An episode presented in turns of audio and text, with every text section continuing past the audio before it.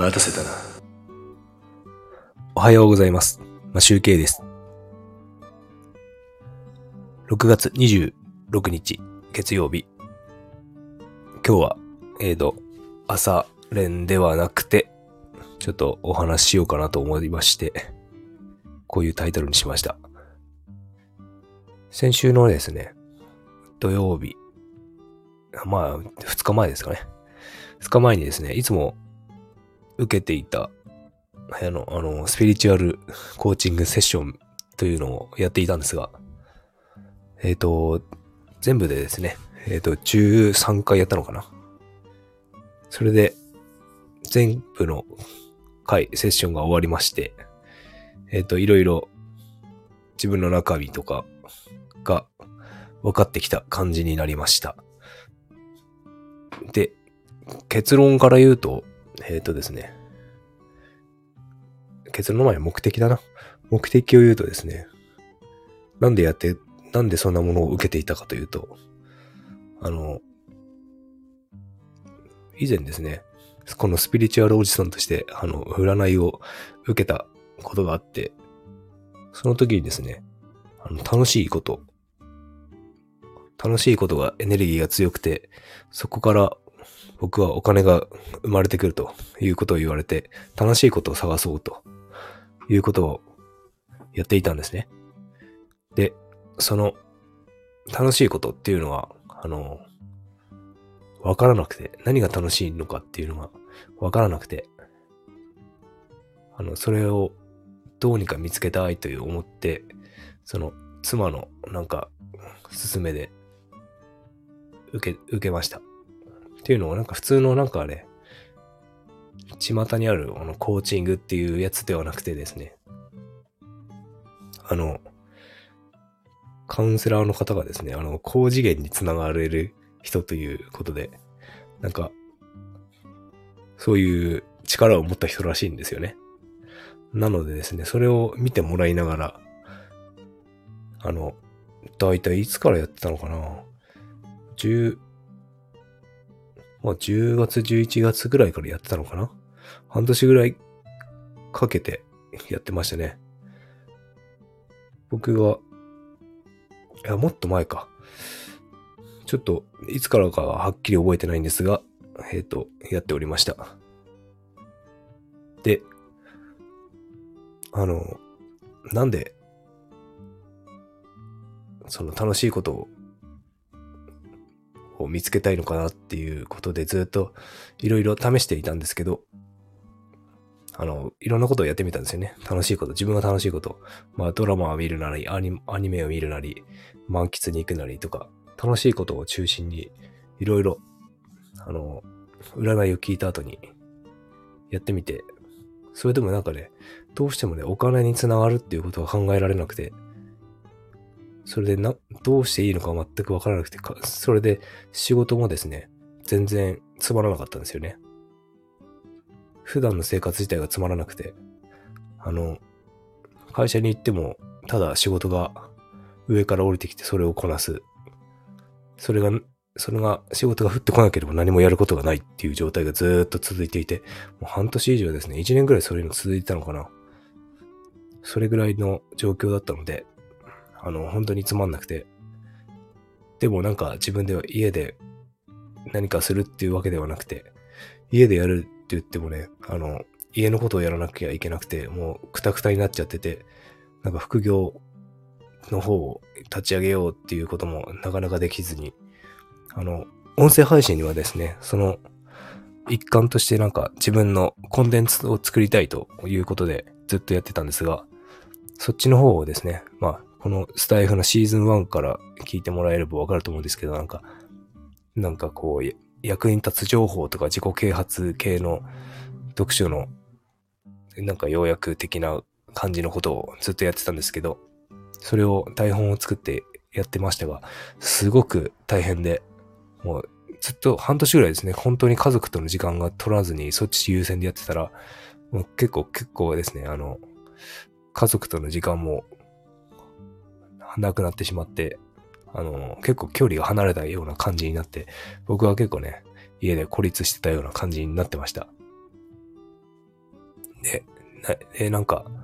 そのスピリチュアルコーチコーチングを始めて、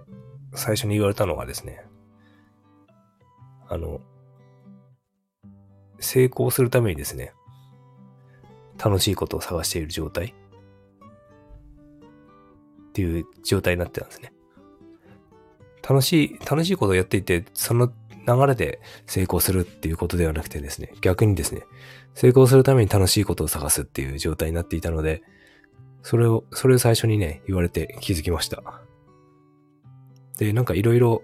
自分の過去にね、なんか原因とかがいろいろあったので、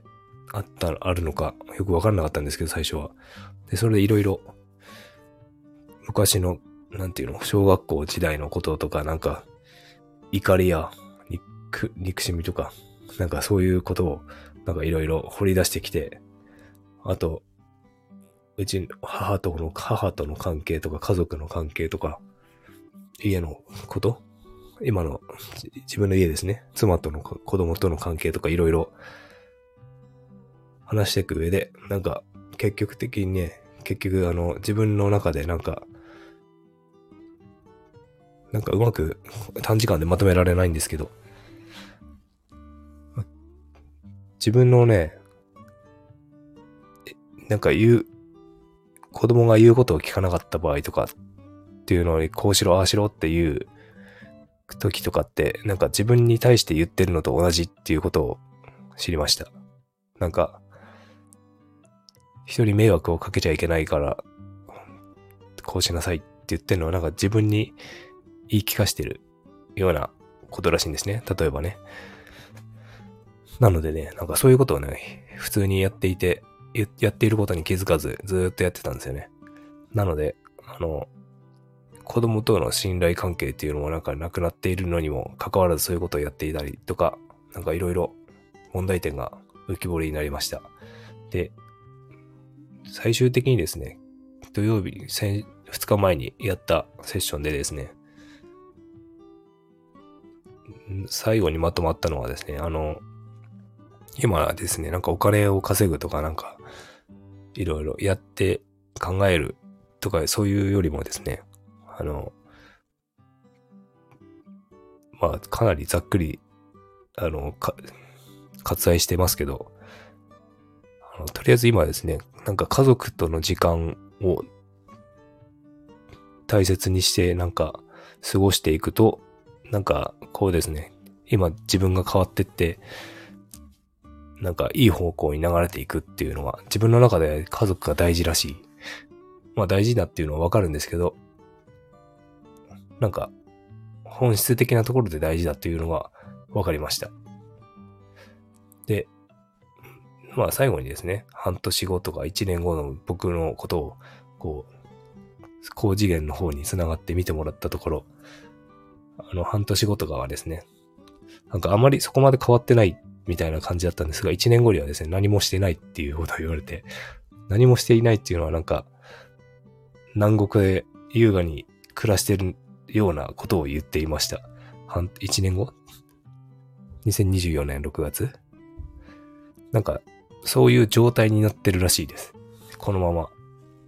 あの、今の状態の、今の状態に家族との時間を大切に過ごしていくことで、そういう風になるということを言われました。まあちょっとね、僕もなんかよくわからないコードなので、どうなるかわからないんですが、まあそうですね、とりあえずは、最近は、あの、いろいろギター弾く時間とかは朝確保しておりますが、土日も家族と過ごしたりとかなんかいろいろやっておりますので、まあ仕事のこととかはあんまり考えずに、家族と時間を過ごしていこうかなと思っております。なのでですね、あの、まあギターの、こう、練習、ライブとかは放送するつもりではいるんですが、ま、全然楽しくない、面白くないと思うんですけど、こ、これから放送するのはですね、もしかしたらですね、あの、今子供との関係とかなんか、そういうこと？こういう子だからこういうふうに対応しているとか、対応しているとか、一緒にこうなんかしているとか、そういうことを話していくことが出てくるかもしれない。そういうふうになるかもしれないですね。あの、家族との時間とか子供との触れ合い方とかそういう感じの話になる可能性があります。あの、なんか、スタイフの方はですね、続けていこうと思っているので、であとはギターと、そっちの方は続けて、なんか、つながりは、あの、持っておきたいなと思っております。せっかく聞いてくれている方もいれば、あの自分もですね、いろいろ聞かせてもらって楽しんでいるので、本当感謝しております。まあ、なんか、ちょっと本当ね、あの、この短時間でまとめられるような話ではなかったんですが、一応話してみました。なんかもっとね、本当はこうして、こういうことがあったからこうでっていうふうに説明したいんですがですね、あ説明したいんですけどね、か噛みましたね。えっとですね、あの、本当に、あの、ま、ま、まとめてないんですよね。その、内容は、セッションごと動画全部録画してて、してたりとか、あの、メモとか取ってあるんですけど、あの、今日話す内容はこうだこうだっていう風にまとめないで今、朝起きて、寝起きで話しているんで、あの、うまく全然内容がよくわかって、わからず、わからないように喋ってますけど、あの、とりあえずまあね、一応自分の中で結論が出たんじゃないのかなと思いました。なので、えっ、ー、と、その、コーチング、スピリチュアルコーチングセッションの、あの、結果の通り、ちょっと過ごしてみたいなと思っております。